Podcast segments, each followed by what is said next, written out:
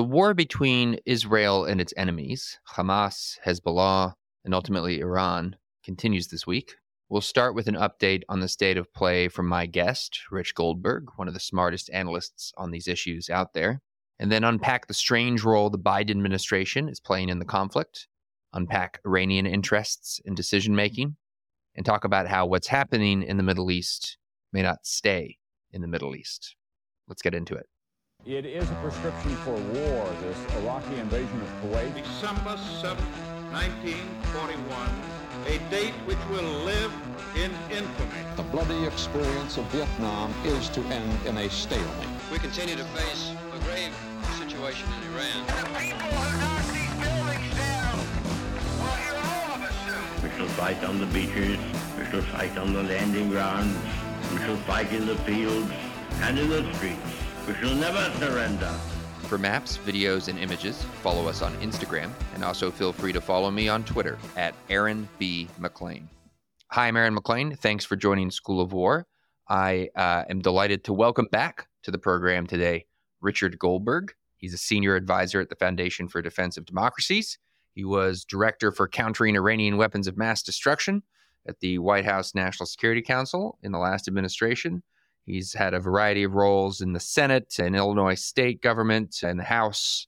Before that, he's a colleague and a friend, and now joins an august group of uh, multi-time guests, multi-time appearances on School of War. Though I wish the circumstances were better. Rich, thanks for thanks for joining.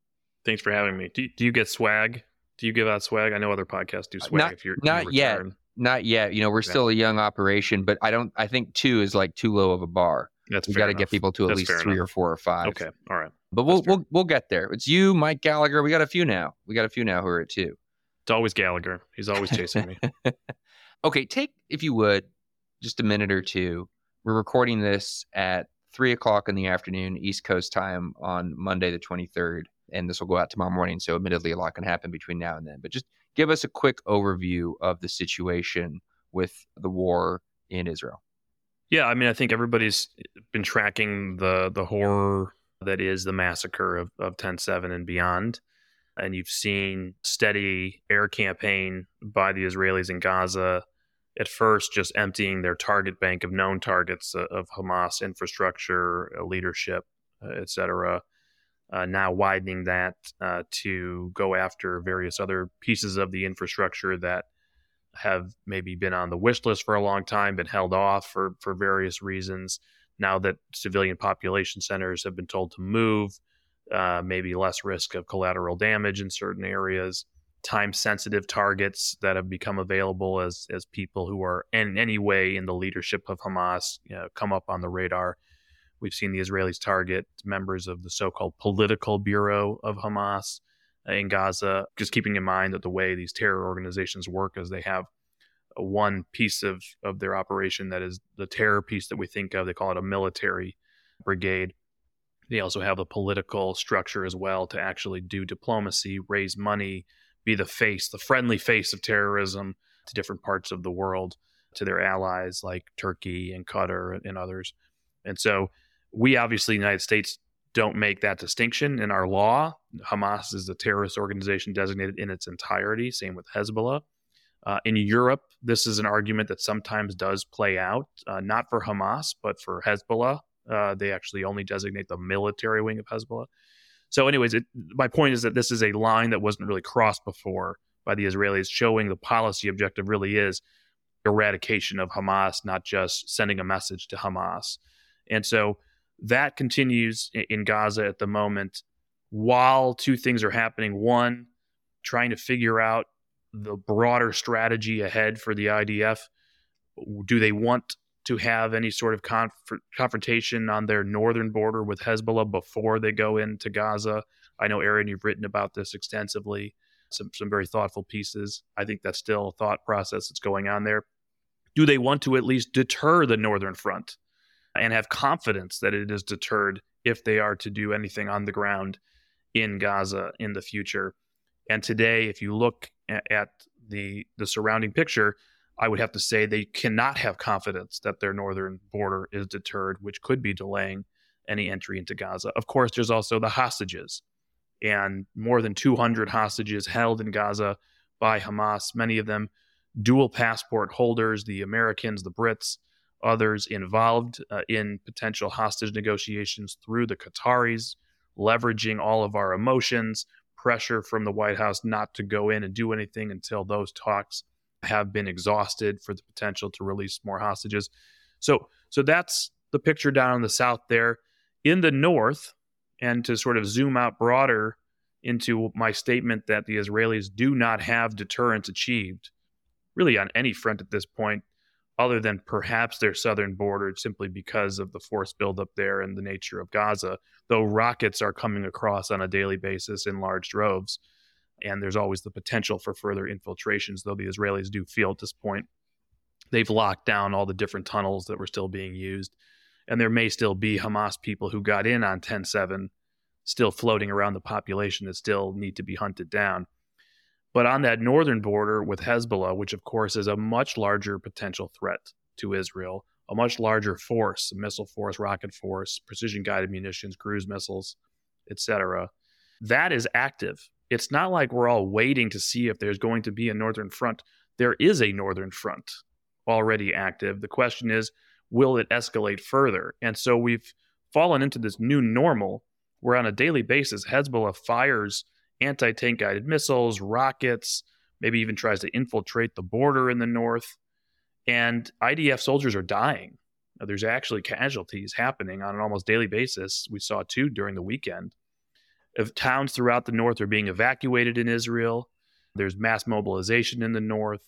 And there's all these rhetorical statements from Israeli leaders saying, don't escalate, don't escalate. If Hezbollah escalates, you know, we're going to send Lebanon back to the Stone Age. We may even target Assad in Syria, you know, et cetera. So that is not a border that is calm at this point. The Iranians obviously have a lot of influence there over Hezbollah. They have not, it seems, at this point, been able to or desire to push Hezbollah into a full scale war where they would deploy all that missile arsenal, that rocket arsenal that, that we that we talk about. But what are the Iranians doing in the meantime? They're setting little fires all around the Middle East and almost testing the fences to see what the will of the United States is and what Israel's willing to do as they also calculate what their next step will be. So we're in a bit, of a staring contest.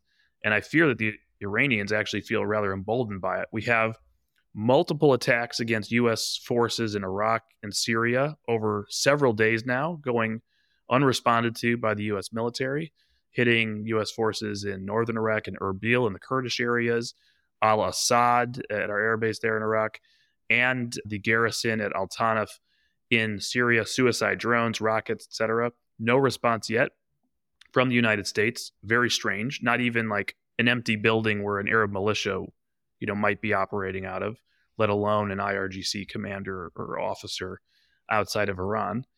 So that that's happening. Yemen, where the Houthis are, this is another owned and operated terror proxy that the Iranians have built up over several years in their proxy war against Saudi Arabia and UAE.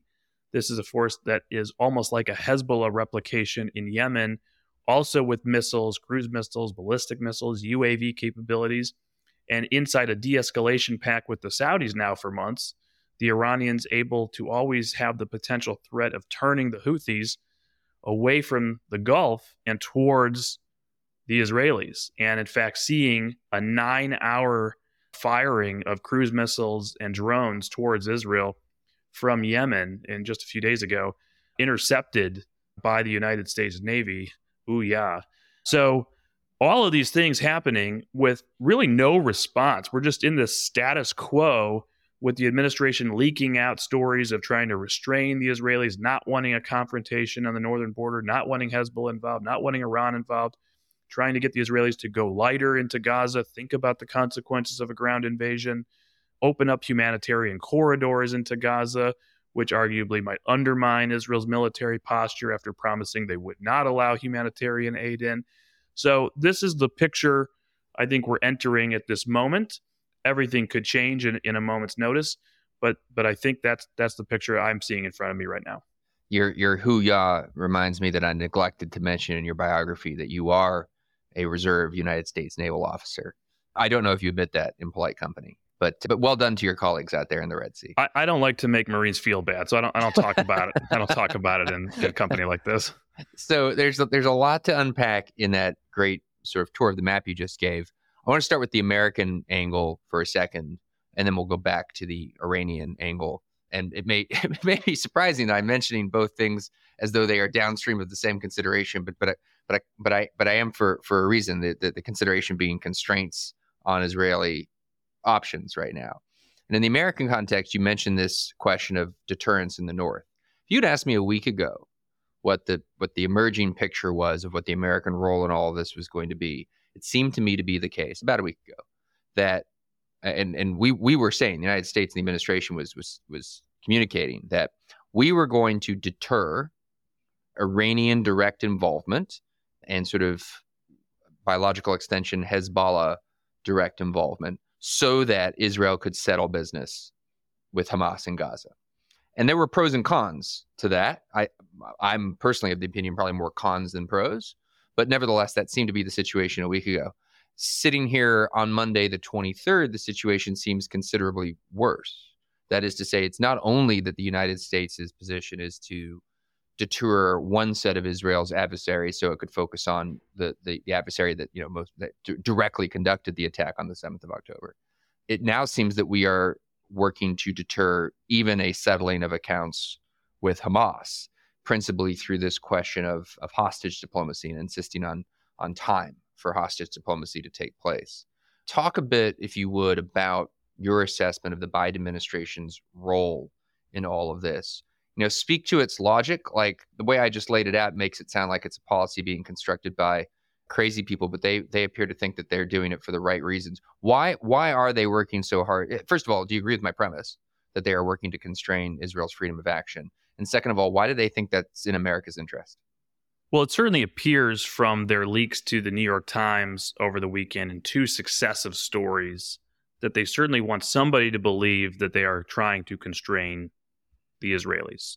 And so obviously there's a lot of rumors and, and reports and leaks out of what Tony Blinken said, the Secretary of State when he was in Israel, and what Biden may or may not have said, and obviously unprecedented senior senior American officials met for hours with the Israeli security cabinet, like going over their war plans and their strategy and their strategic objectives. And this isn't sort of like, hey, we have your back, let us know if you need help. It's like, no, we're we're in your business.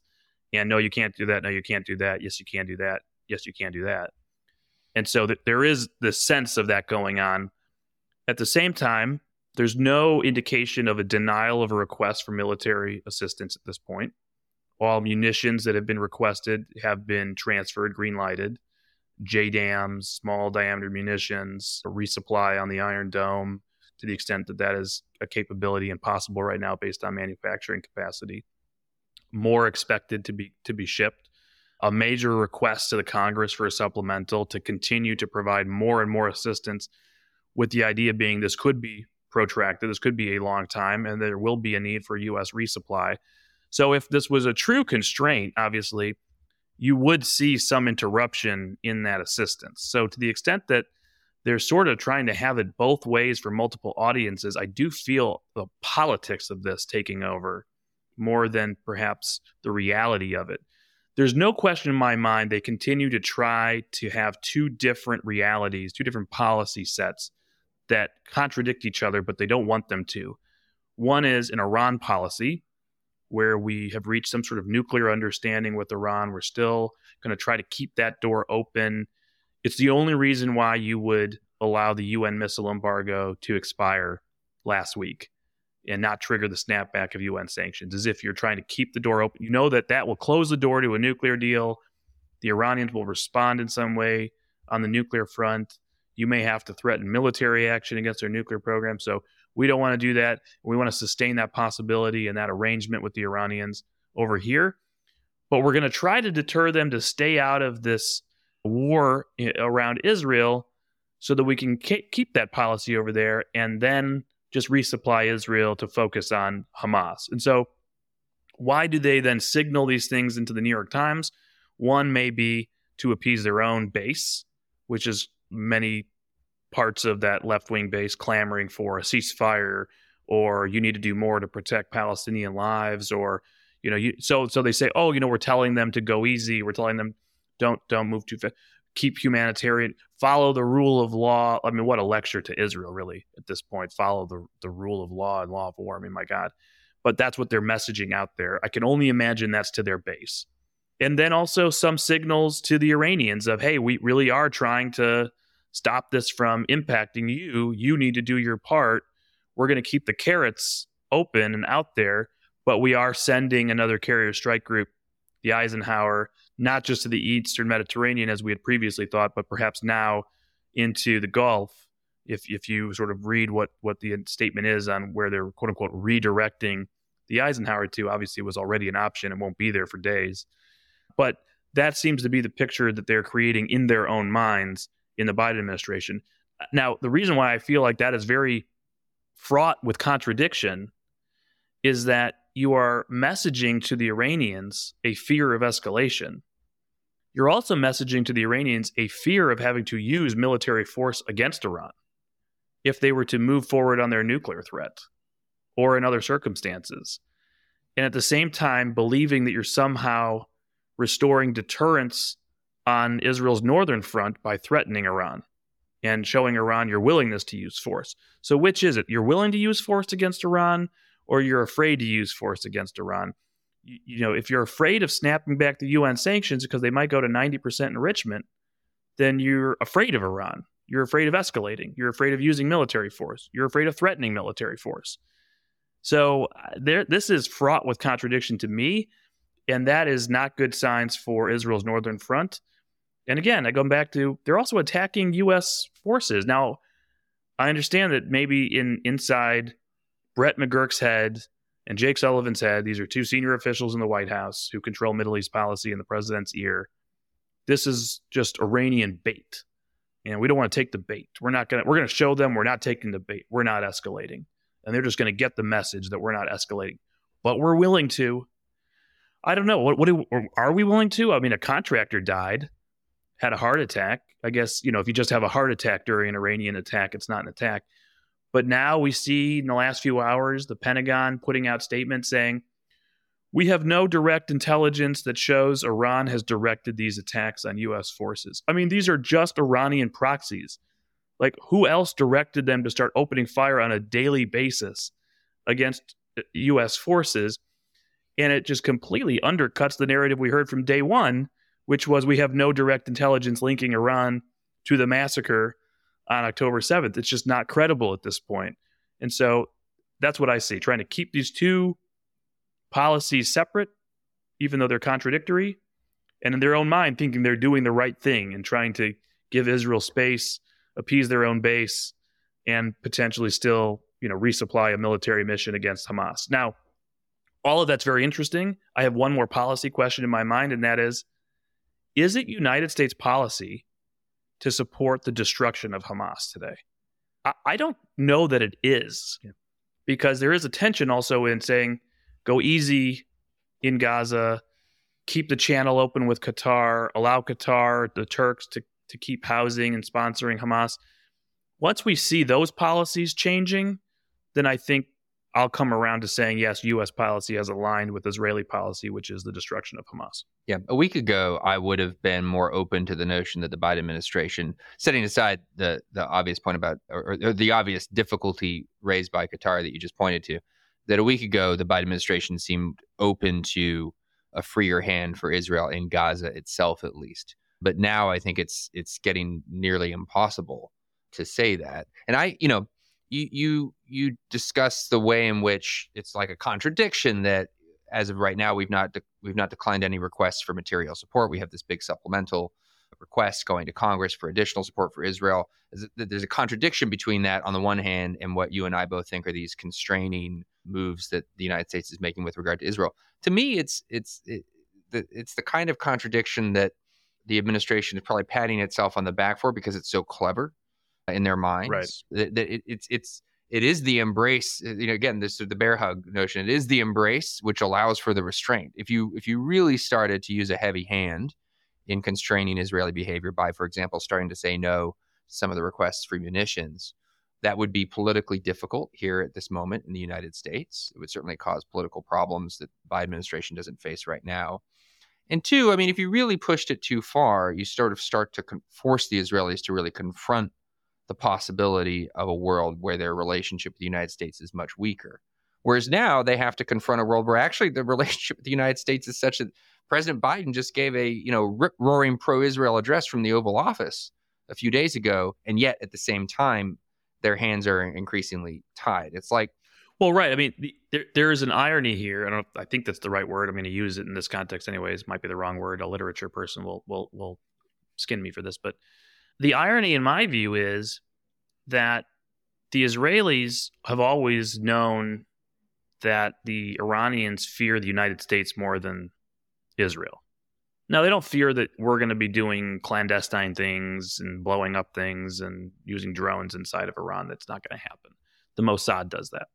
But they do fear U.S. military hard power, and you see them always run away from it. They never want a direct confrontation.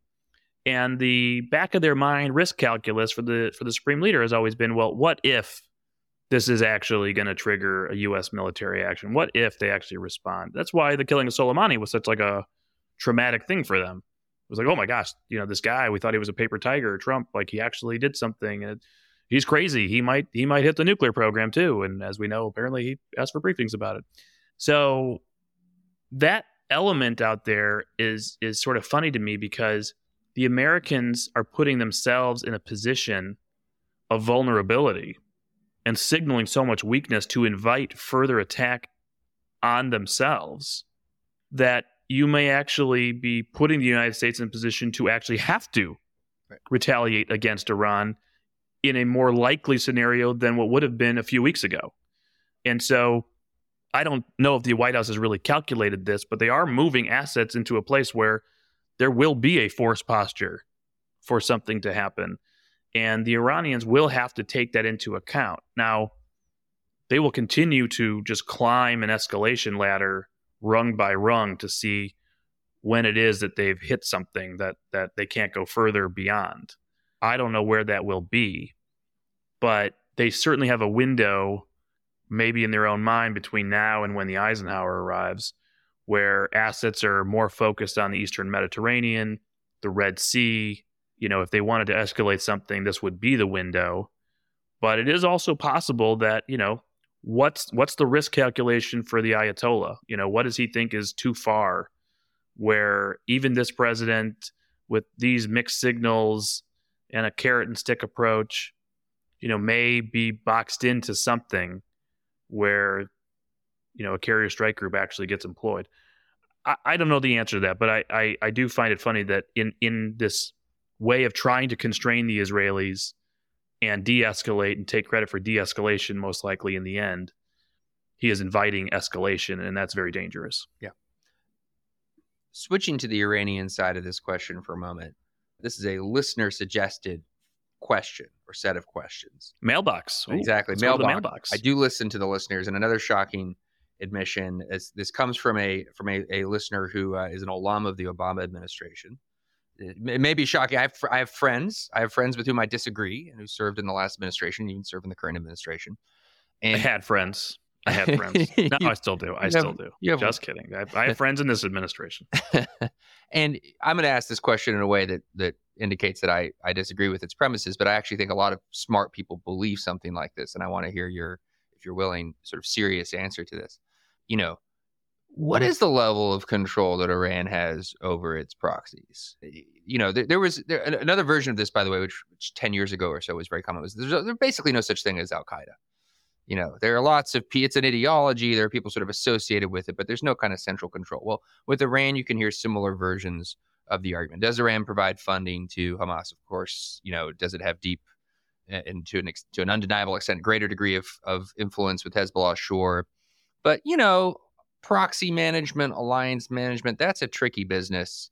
We here in the United States, you know, graduates of, of, of the international relations relations schools that we have in this country know that allies can be almost as much of a problem, if not sometimes more of a problem than enemies. You know, is it possible Hamas just got out of hand here? Is it possible that Hezbollah is it really you know, it, it's only listening to Tehran to the extent that it needs to get the next check. And other than that, it really has kind of a free hand. You and I, obviously, I think both disagree with the picture I just painted. But what is the serious case yeah. that Iran really does have more than just influence here? That it that it actually is in some ways in the driver's seat with this network yeah. proxies. So so just to be cautious, and and I'll speak, you know, just broad thirty thousand foot uh, of things you would look for and think about, but there are varying degrees of what I would call like own and control, right? Owning and operating a proxy versus having intense influence, ability to direct, coordinate, supply, train, equip, you know, all these things.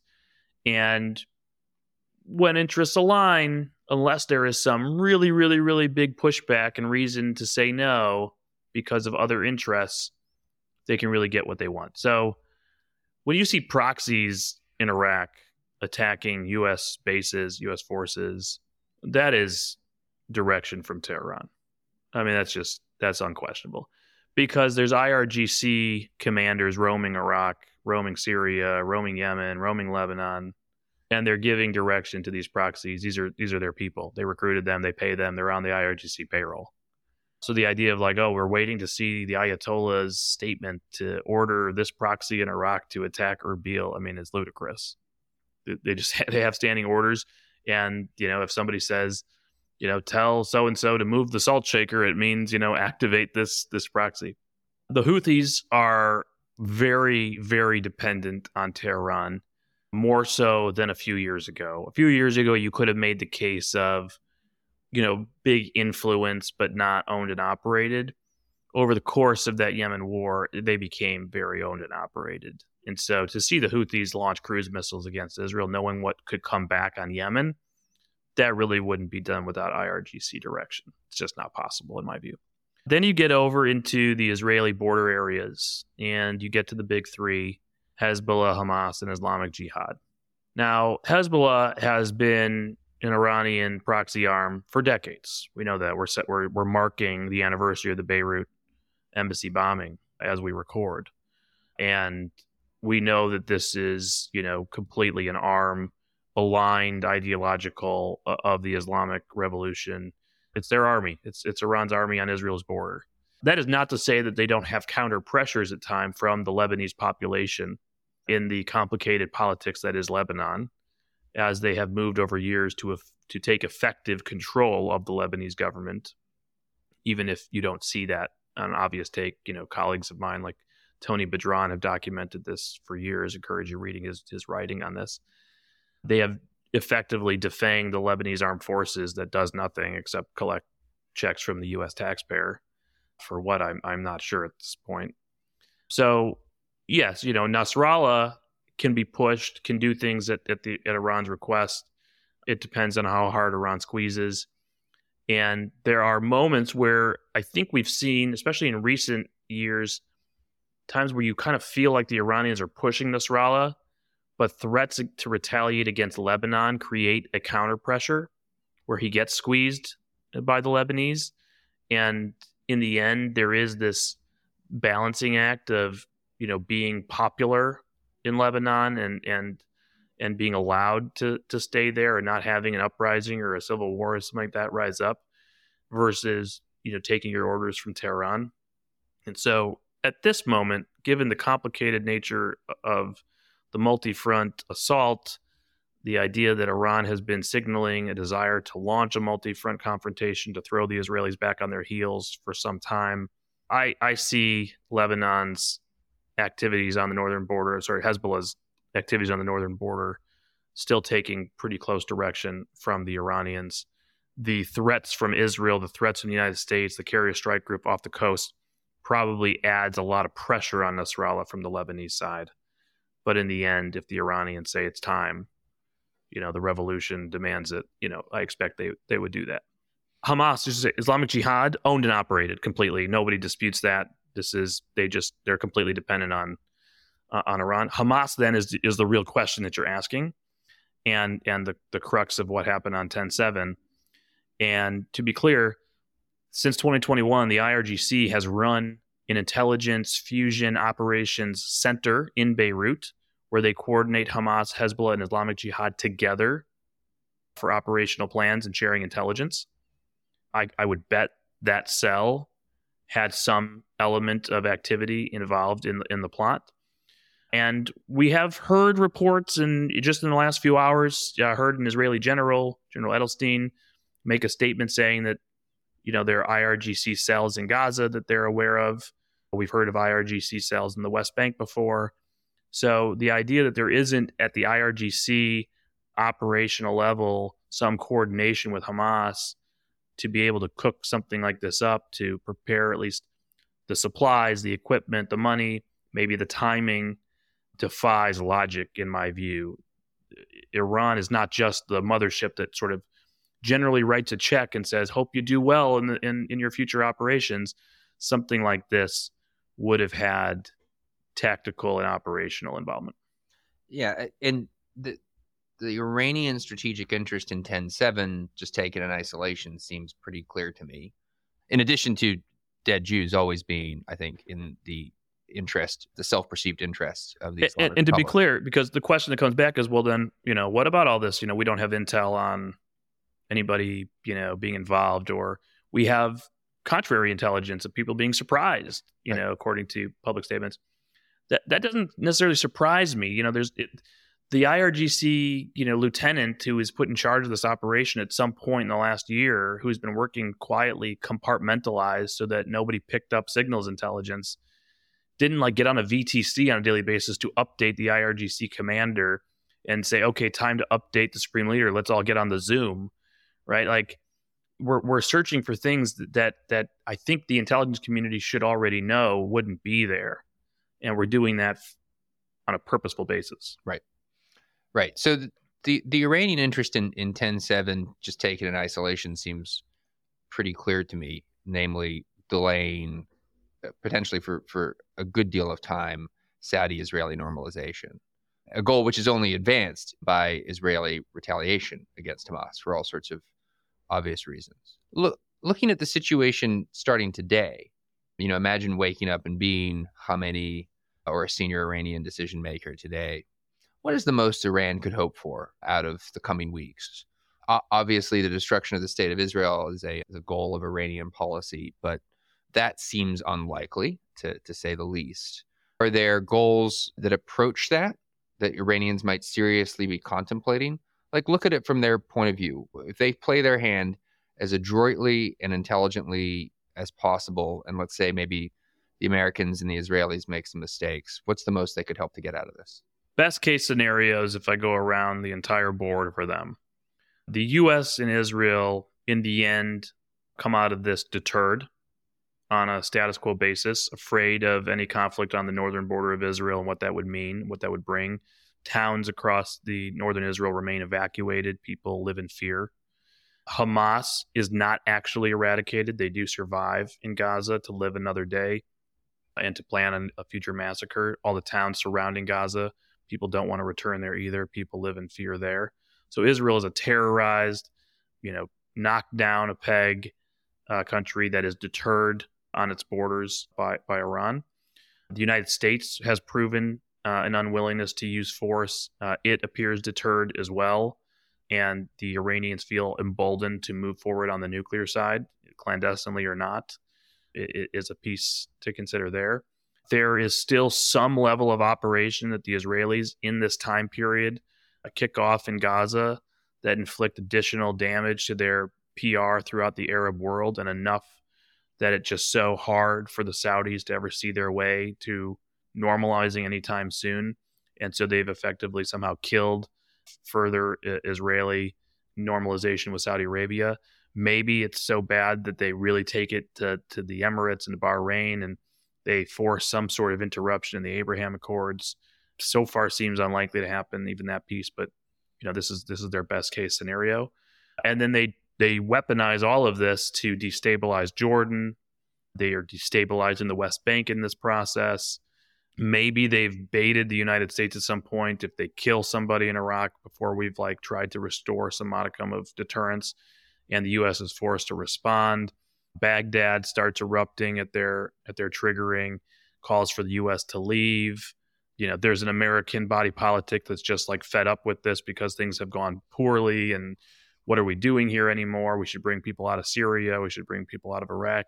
Isolationist sort of rhetoric takes over. These are all really good things for for Iran to come out of it. Now that's a lot of pieces that I don't see fully coming together. Sure. It's possible, but that would be the full board of like what they would hope to achieve at this moment. Well, can I get you? Let me add or propose adding one thing to that list and get your take on it, which is you potentially destabilize Israeli politics as well. Israeli politics Oh, have yeah. hardly been, you know, super copacetic over the course of the last year. There were clearly some very serious failures that allowed 10-7 to occur, or at least to be as as damaging and deadly as it was.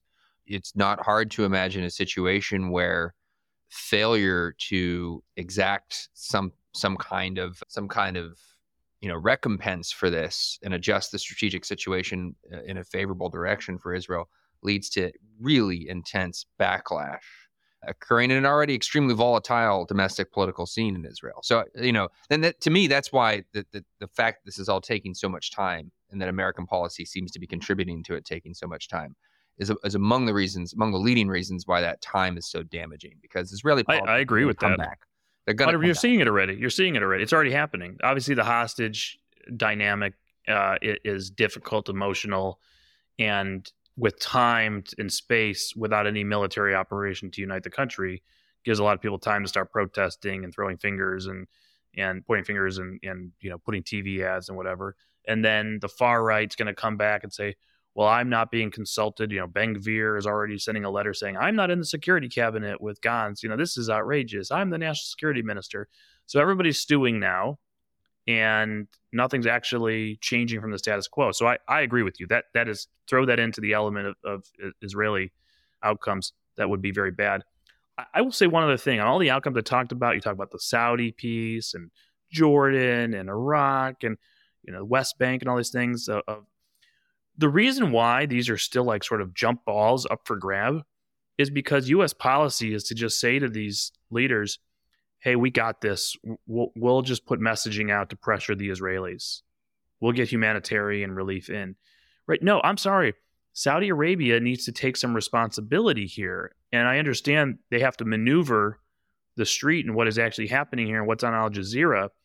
But my God, this is a, this is an opportunity to brand Hamas as an Iranian proxy.